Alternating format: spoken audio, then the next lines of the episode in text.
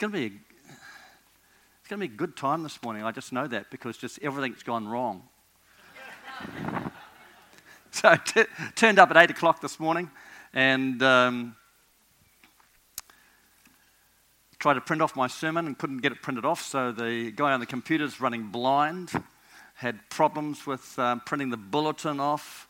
Um, we're just about to change over, and I was going to hand Colin the mic, and I see that the batteries are flat. And so I'm thinking, wow, we're going to have a great morning this morning. So, so come on, uh, the, the, let's, let's just pray. Let's just pray. So, so, Father, we just thank you that in every situation and circumstance, we can just, um, we can just come to you, we can still our hearts, and we can just really receive from you. And so this morning, Lord, we just put aside all the thoughts of the day.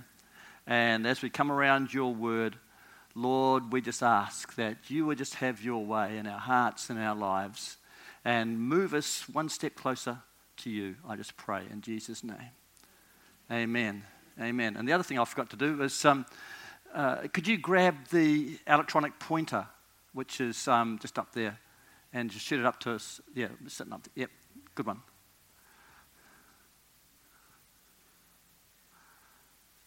Thank you so much. Thanks, man.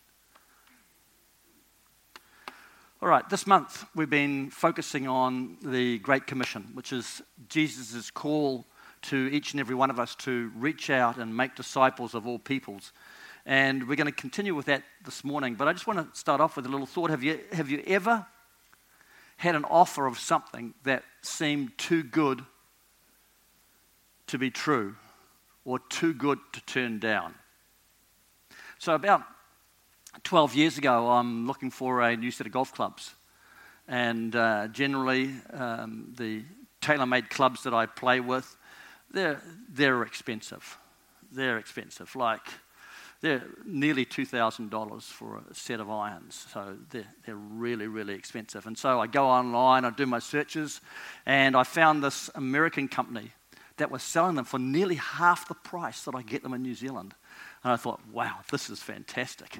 Uh, I'll have these. So I checked, the, checked everything out, went through the normal protocols, and everything seemed absolutely legit. And uh, so I put my credit card in, and uh, you know what's going to happen, eh? And, and then about half a day later, I checked my credit card statement to find that the American company wasn't an American company, it was a Chinese company. And I thought, oh no. Now, Chinese are pretty good at doing a whole pile of things, but when it comes to golf clubs, they, they put in cheap shafts and other bits and pieces. And all, all, of the, all of the legit clubs are actually made in China. They're special factories, but the cheap ones, they, yeah, they're, not, they're not worth having. So I eventually I got hold of the company and, uh, and managed, managed to get most of my money back. I think I lost about 100 bucks on that. And I thought, oh, God, if I'd only listened to that still small voice within, uh, I would have got a decent deal through a local shop and I wouldn't have been sucked into a de- deal which seemed too good to be true. When it comes to Jesus, what Jesus offers us, which seems too good to be true, there is no trickery, there is no subterfuge. We aren't going to get ripped off. And in the passage that we're going to read, Jesus has traveled from Judea to Samaria on his way to Galilee, and he stops at lunchtime at a well outside a Samaritan um, town called Sychar. And there, he, he makes a woman an offer too good to turn down. And so we're going to read this from John chapter 4, verse 6. And I've always wanted to say this. If you've got your Bibles, don't turn to them because I'm going to read it out of the Passion uh, version. Okay, it'll be on the screen behind us and uh, out of the Passion translation. And this is what it says Soon a Samaritan woman came to draw water. And Jesus said to her, Give me a drink of water. And surprised, she said, Why would a Jewish man ask a Samaritan woman for a drink of water. There's two problems there. Uh, first of all, Jews never talked to Samaritans. They were the scum of the earth, really, as far as the Jews were concerned. And secondly, men never talked to women in those situations or circumstances. So Jesus is just breaking all the cultural norms here. And Jesus replied, If you only knew who I am and the gift that God wants to give you, you'd ask me for a drink and I would give you living water. And the woman replied, But sir, you don't even have a bucket and this well is very deep. So, where do you find this living water? And Jesus answered, If you drink from Jacob's well, you'll be thirsty again and again. But if anyone drinks the living water I give them, they will never thirst again and will be forever satisfied. For when you drink the water I give you, it becomes a gushing fountain of the Holy Spirit, springing up and flooding you with endless life. And the woman replied, Let me drink that water so I'll never be thirsty again and won't have to come back here to draw water. And Jesus said, Go get your husband and bring him back here. But I'm not married, the woman answered. Uh, that's true, Jesus said for you've been married five times, and now you're living with a man who is not your husband. You've told the truth. The woman said, You must be a prophet. Then she says, I know the anointed one is coming, the true Messiah. And when he comes, he will tell us everything we need to know. And Jesus said to her, You don't have to wait any longer. The anointed one is here speaking with you. I'm the one you're looking for. And at once the woman dropped her water jar, ran off to her village, and told everyone, Come and meet a man at the well who told me everything I've ever done. He could be the anointed one we've been waiting for. Hearing this, the people came streaming out of the village to go and see Jesus. As the crowds emerged from the village, Jesus says to his disciples, Why would you say the harvest is another four months away? Look at all the people coming. Now is harvest time. For their hearts are like vast fields of ripened grain, ready for a spiritual harvest. And everyone who reaps these souls for eternal life will receive a reward. And those who plant spiritual seeds and those who reap the harvest will celebrate together with great joy. And this confirms the saying one sows the seed, another one reaps the harvest.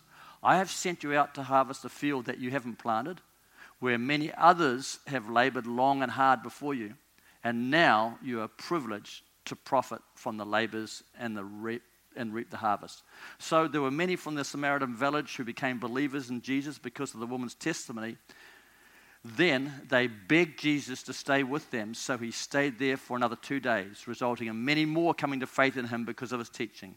Then the Samaritans said to the woman, We no longer believe just because of what you told us, but now we've heard him ourselves, and we're convinced that really he is the true Savior of the world.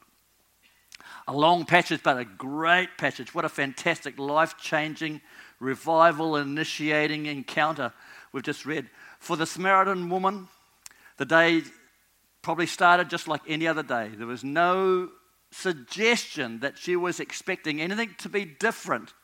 But this day God knew that she was going to have an encounter with Jesus that would absolutely change her life for eternity. And you may come here this morning and you may be thinking this is just another Sunday. But an encounter with God will change your life.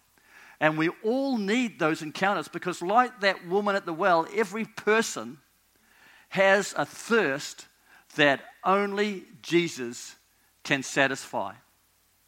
If you want to put that next one up, in fact, if you just click on it, I can shoot it from here.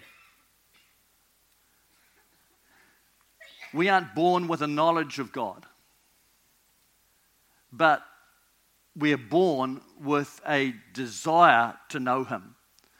Augustine said, Thou hast made us for thyself, and our souls find no rest till we find it in thee. J.B. Phillips, who wrote the Phillips translation of the Bible, said, There is a God shaped vacuum in each one of us, and only He can fill it. In Ecclesiastes, uh, 3, verse 11. It says, He has also set eternity in the hearts of men, yet they can't fathom what God has done from beginning to end. At the very heart of this Samaritan woman's life was emptiness. She's had five husbands, and she's trying out her sixth man. I won't ask for any people who are in a similar situation here this morning, but basically, the guys couldn't satisfy her the, the men in her life weren't filling the aching within. Uh, no physical provision will satisfy that emptiness in our soul that's be, that is created by us being out of a relationship with God. The very best partner, the very best job, the very best house, the very best car, all of these things don't satisfy and quench that thirst within. When we recognize that we aren't satisfied if we've been successful in life but still aren't satisfied, if we're still empty, we tend to blame things for not being satisfying enough, which of course is just foolish. If we aren't really successful in life and are unsatisfied, we blame ourselves, which makes us depressed. Or we blame God or the universe for the emptiness within, which makes us bitter or cynical. Of course, the real reason for our dissatisfaction is our separation from God because we were created so that the only thing that can satisfy us is a relationship with Jesus Christ. And the living, thirst quenching water of the Holy Spirit is what He promises us when we ask Him into our lives. Uh, we need God and the Holy Spirit at the very center of our lives because we were created to know Him. And we're empty without that relationship. But also, our life needs cleaning up. Separation from God unbalances our lives. If you want to clean up a polluted river, uh, you have to identify the cause of the pollution. And early in my career with New Zealand Dairy, I would often um, be out in the Waikato testing rivers and streams and ta- tracing sources of pollution. Uh, one litre of milk has the same polluting power as 400 litres of sewage. So it doesn't take much of a spill to have a huge impact on the environment, Murray. so uh, my team would spend a lot of time tracing contaminants from river to factory, uh, right the way back to the source of the problem. And that would mean 24 hour monitoring. And this was really important for us as a company, not just because we wanted to keep the environment clean, but because every litre of milk that went down the drain was a litre of product that was lost.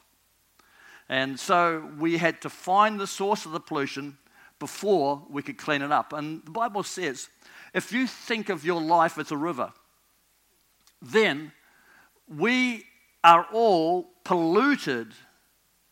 And the problem is that right at the very source of our lives, the very center, our heart, which Proverbs tells us all issues flow from, uh, there is nothing that we can do to clean it up. No matter what we try, no matter how we attempt to quench our thirst, our need for love, our need for acceptance, our need for forgiveness, our need for security, our need for identity, nothing that we try and do to fulfill those things will actually work.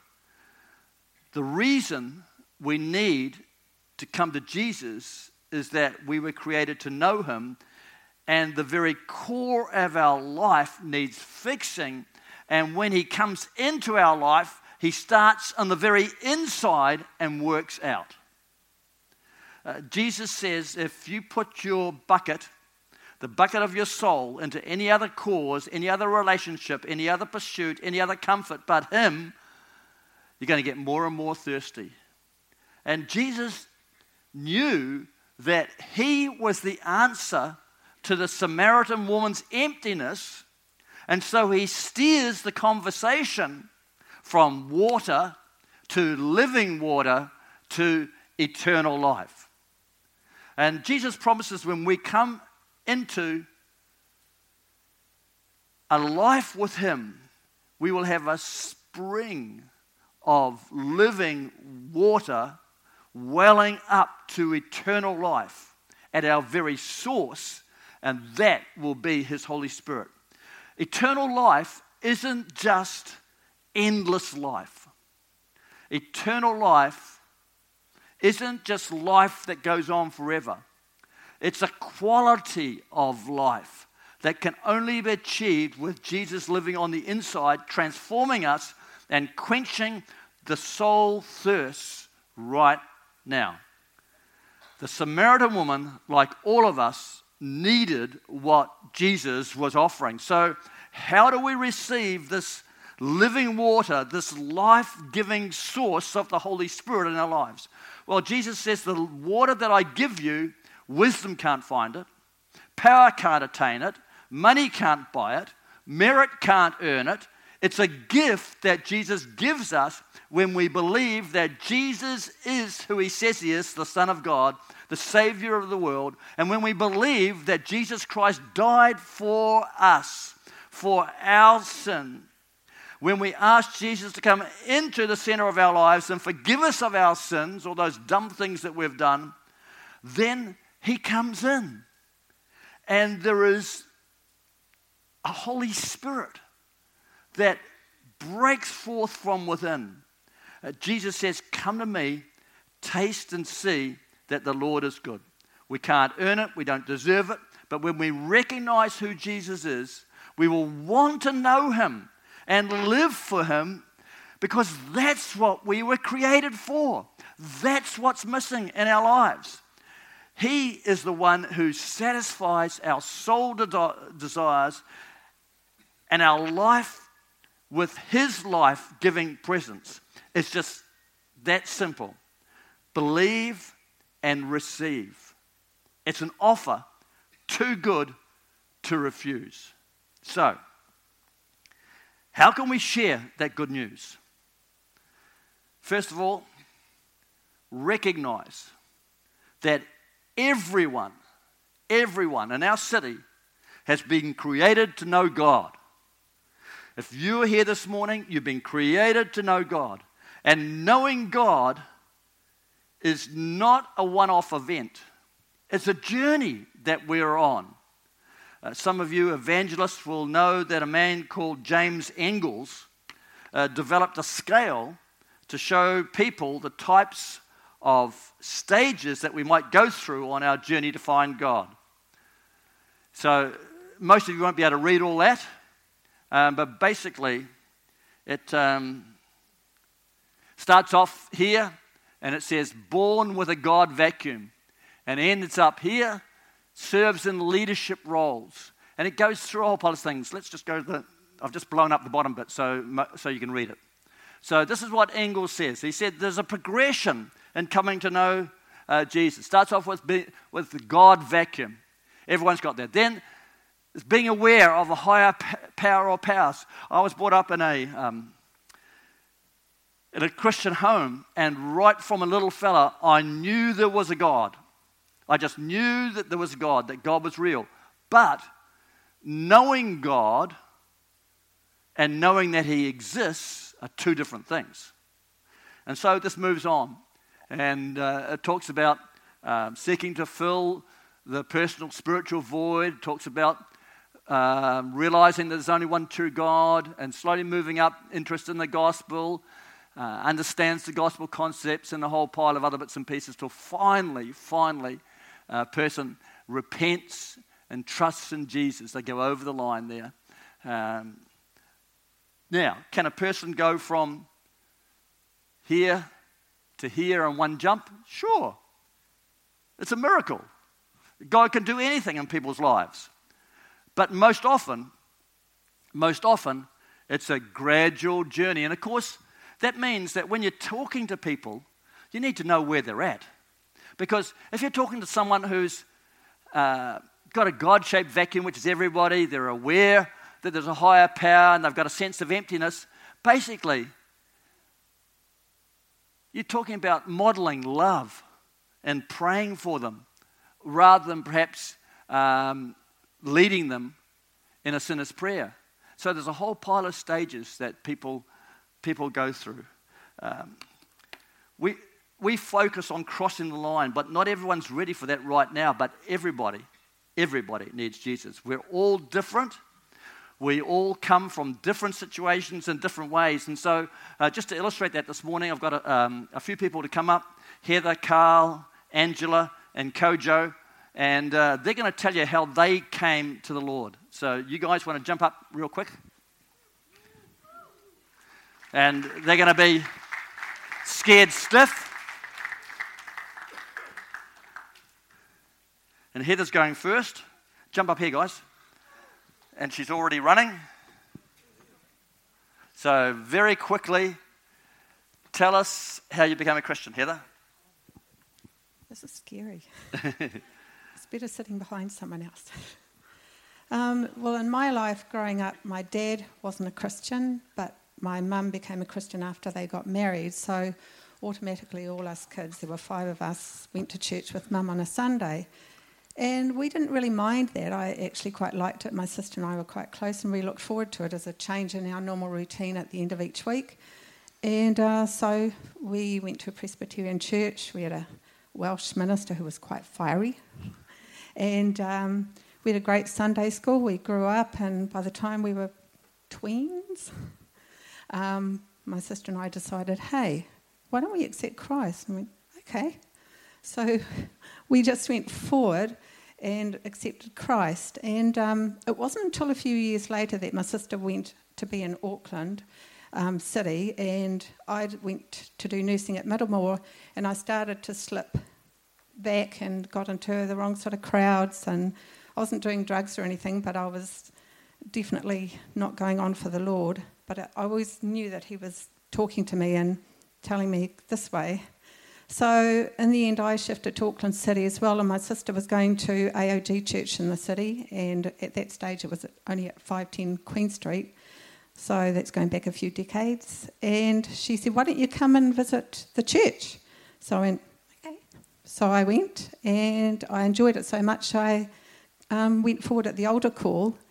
And um, the Lord just really told me, He said, You know, you went because your mum, mum went, so you went to church, you enjoyed it, you learnt things, you went because you forward because you're his sister. But what about us? And it was like him saying to me, you can go to church and tag on with your mum, tag on with your sister, and you might even be doing it now, someone where you're going along because of your friend or your husband or your wife or whatever. But bottom line is, it's about us. What about you and me? And it's a personal journey, and he really wants a one on one. Great. Okay. Carl. One minute. okay. I tried to go to the back of the line, but I, that didn't work. um, okay, I'll try and be really quick. Um, the scripture that popped up on my phone yesterday was Acts 2.21, and it says, everyone who calls on the name of the Lord will be saved. So just remember that. Uh, I didn't grow up in a Christian home, um, and I love my mum and dad to bits. They're amazing parents, amazing family. Um, they're kind of like MacGyver and Bear Grylls crossed together. That's actually true. Um, but um, they went into church. They, we didn't go to church at all. Um, so when we went camping one year at Matauri Bay, uh, we used to go there a lot. Uh, YWAM had turned up. Uh, my cousin and I went to go and hear them speak. Um, and I got powerfully touched, and that was at five. I came back to the tent.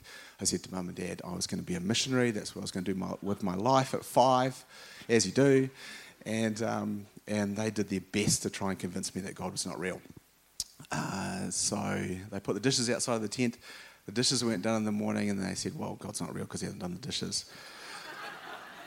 Anyway, God is a relentless, pursuing, amazing Father. So he was chasing me down. And so, just fast forward in the future, um, mum and dad had some Christian friends. Dad went to a medical conference. I was sitting in their house watching a Narnia movie with the kids, and man, that totally rocked my heart. And then a couple more things, fast forwarding into the future, um, went to uh, a Bible in schools thing, went to a, a, YFC thing, but probably one of the most significant things I was telling um, the guys at prayer group was uh, when I was 17, I was in a bad space. I felt quite hopeless inside. I was having a rough time at school. uh, I was sitting at home and I had a Bible, and um, I don't recommend doing this at all. And I was tearing the pages out of the Bible and throwing them into the fire. And I felt this presence come next to me and stand next to me and say, Stop doing that, son. And he had his hand on the back of me. And holy cow, I was pretty freaked out by him. and I knew at that moment that God was really real. Uh, and then a little bit after that, um, uh, a friend invited me to youth group where I uh, really enjoyed it and loved it. It was amazing. I met a young woman uh, in cut off jeans and a faded top who was pretty cool. We got married. We've been still married 25 years later. I love you, honey. Thank you for putting up with me. and, um, and just to finish off, sorry, um, I needed Jesus hard out. And so the young guys in the youth group were in the pastor's house, and I asked them to pray for me. And I've been electrocuted twice in my life, but I had never experienced the power that I experienced when they prayed for me. And when I was driving home, um, I felt the whole car was filled with God's presence. And I felt loved and accepted. I felt forgiven, cleansed, and yeah, the rest is history, but that's for another time. Great. Keep it tight. Keep it tight. okay, I'm not good at speaking short, but I've been really nervous, and I, this is my abridged version. So I wasn't brought up in a Christian home, great home too, like Carl. Um, my dad was very anti God, but I was really into New Age stuff. And when I was just before 30, I started to think, well, actually, maybe there is a God. And I had different friends, but I was confused because there's so many religions, so many beliefs out there. So a Christian friend of mine, she said, well, ask for the truth. So I did. I didn't know I was praying then, but I just said, okay, what's the truth? That was what I said over and over for a couple of weeks. And then one day I was in this stress situation. I was like, oh, okay, God, if you're real, prove it. Get me the stuff. Like, and then I was, oh, sorry, God. Ooh, ooh. Got on with my day trying to get this thing that I needed within 24 hours. And five to four, I thought, oh, quick, milk. Supermarkets closed at four in those days. Raced to the supermarket I don't use milk, by the way. Don't know why, but I did it and I ran into Kay Demont. If she's here, Kay, I ran into her in the supermarket aisle and she had exactly what I needed. And I didn't think anything of it, but I followed her to her house and she opened her door and there was a big plaque like this. Well, it seems like it was that big. And it said, Jesus is Lord. And I nearly dropped dead on the spot. I mean, it really rocked me because I knew that God had not only shown me that He was real, but who he is. And he'd show me the truth. So I was very scared, and it took me about two weeks. But then I thought, if you ask for the truth and you get shown it, you've got to respond. You've just got to respond. So all I'm saying to you now is Jesus is the truth, He is the way, and He is the life, and He is good. Amen. Great. KJ. Yeah, um, I was. Uh, my dad doesn't believe in God. My mum does, so it's 50-50. My dad said he can believe in anything you want. So I believed his side. My dad literally ripped Bibles and threw them in fire, just like um, he was saying. My dad still does that today. Okay. So anyway, I had a praying mother. I'd gone off the rails. I was doing drugs, just doing all sorts. Okay. Had been praying for me. The weekend before I got saved, she said, "Oh, can I pray before with you before you go to nightclubs?" I said, "Jesus will stop all the fun. Don't want you to pray for me. Jesus ain't coming. Don't do it." anyway, I go off, have my fun. The weekend after that, I do the same, and then I'm just about planning, this is Friday, Saturday, I'm planning to go out again. And I felt sick. So I didn't end up going. I stayed at home. And then during about 10 p.m., I became conscious of sin in my own room. But my mother had been praying for me for about seven years. Okay, she has been.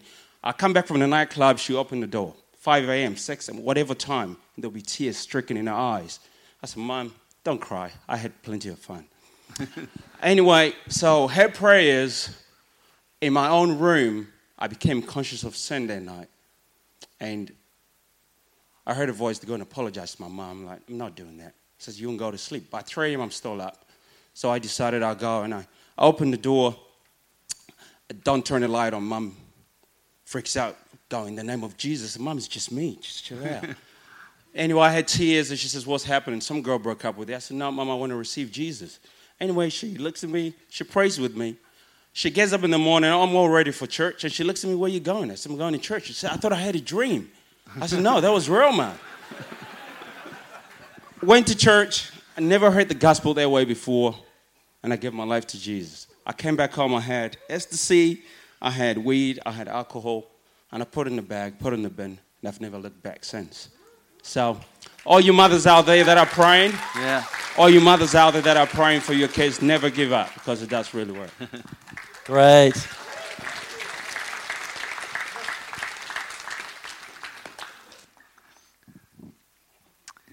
All different. All different. Some of them jumping from here to here because of an encounter with God. Others of them just slow, slow, slow, uh, slowly being aware of things. Um, but when we talk to people, try and move them one step closer to knowing God. Because then you're moving them one step closer to fulfilling the needs and the emptiness that are inside their hearts. And it's pretty easy to do that. Uh, Jesus said to his disciple, Don't say four months more and the, then the harvest. I tell you, open your eyes and look at the fields. They are ripe for harvest. And there's a whole bunch of people out there right now of your friends and your rallies that are, are ripe right now. They're, they're, just, they're just waiting for someone to tell you.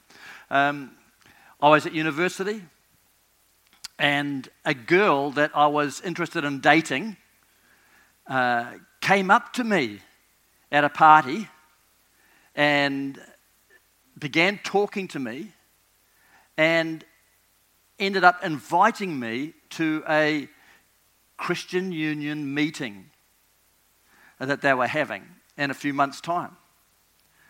And I was interested in her. I wasn't interested in God. I knew a lot about God but didn't know Him. But because of this girl and her invitation, I went. And I ended up getting healed of uh, an injury. I, I said, God, if you're real, show yourself to me. And it was like he poured out a bucket of hot water on me, just flowed down over my head and my arms. Uh, the bandages on my hand, I was able to take off. I was able to take the sling off my arm. I was just completely healed, and I, that just absolutely blew me away. And for the first time in my life, I realized that not only was God real, but that He loved me and that He had a plan for my life. Everybody is in one stage or other on this scale. So, when you're talking to your friend, ask them how they're going. Ask them if they've got any problems. Ask them if there's anything that they want to know about God. Uh, and if you're too scared to do any of that sort of stuff, just invite them along to church. Invite them along to uh, one of our meetings. Invite them along to the um, uh, to one of the home group meetings or the ladies group or the men's group and the ladies um, generally have each term have a, a coffee night uh, where they just get together and it's a great idea. It's a great place for you to be able to invite people to come along. But the first thing that we need to do is open our eyes and see that there's a harvest field out there. There's a whole bunch of people who really have got no answer to the problems that are going on within them, and they need you to help them to take a step closer to finding the answer to their life problems. It's a process, but we can help them by praying. I love those um, testimonies where there was a praying mother uh, generally you'll find that somebody is praying somewhere. For me, I had a, I had a praying grandmother, and uh, she prayed for me right from a, a young age. Uh, when we just step out and walk across the room and introduce ourselves to someone new, God goes with us. And we can all start conversations. We don't need to be spiritual, we just start a conversation and see where that leads you not only does God want you to be filled with His Holy Spirit, but He wants that river of His Holy Spirit to flow through you and touch others. And God is a God of the miraculous. In these testimonies, uh, I hope you notice that God turned up in each one of those situations. uh, when people step out.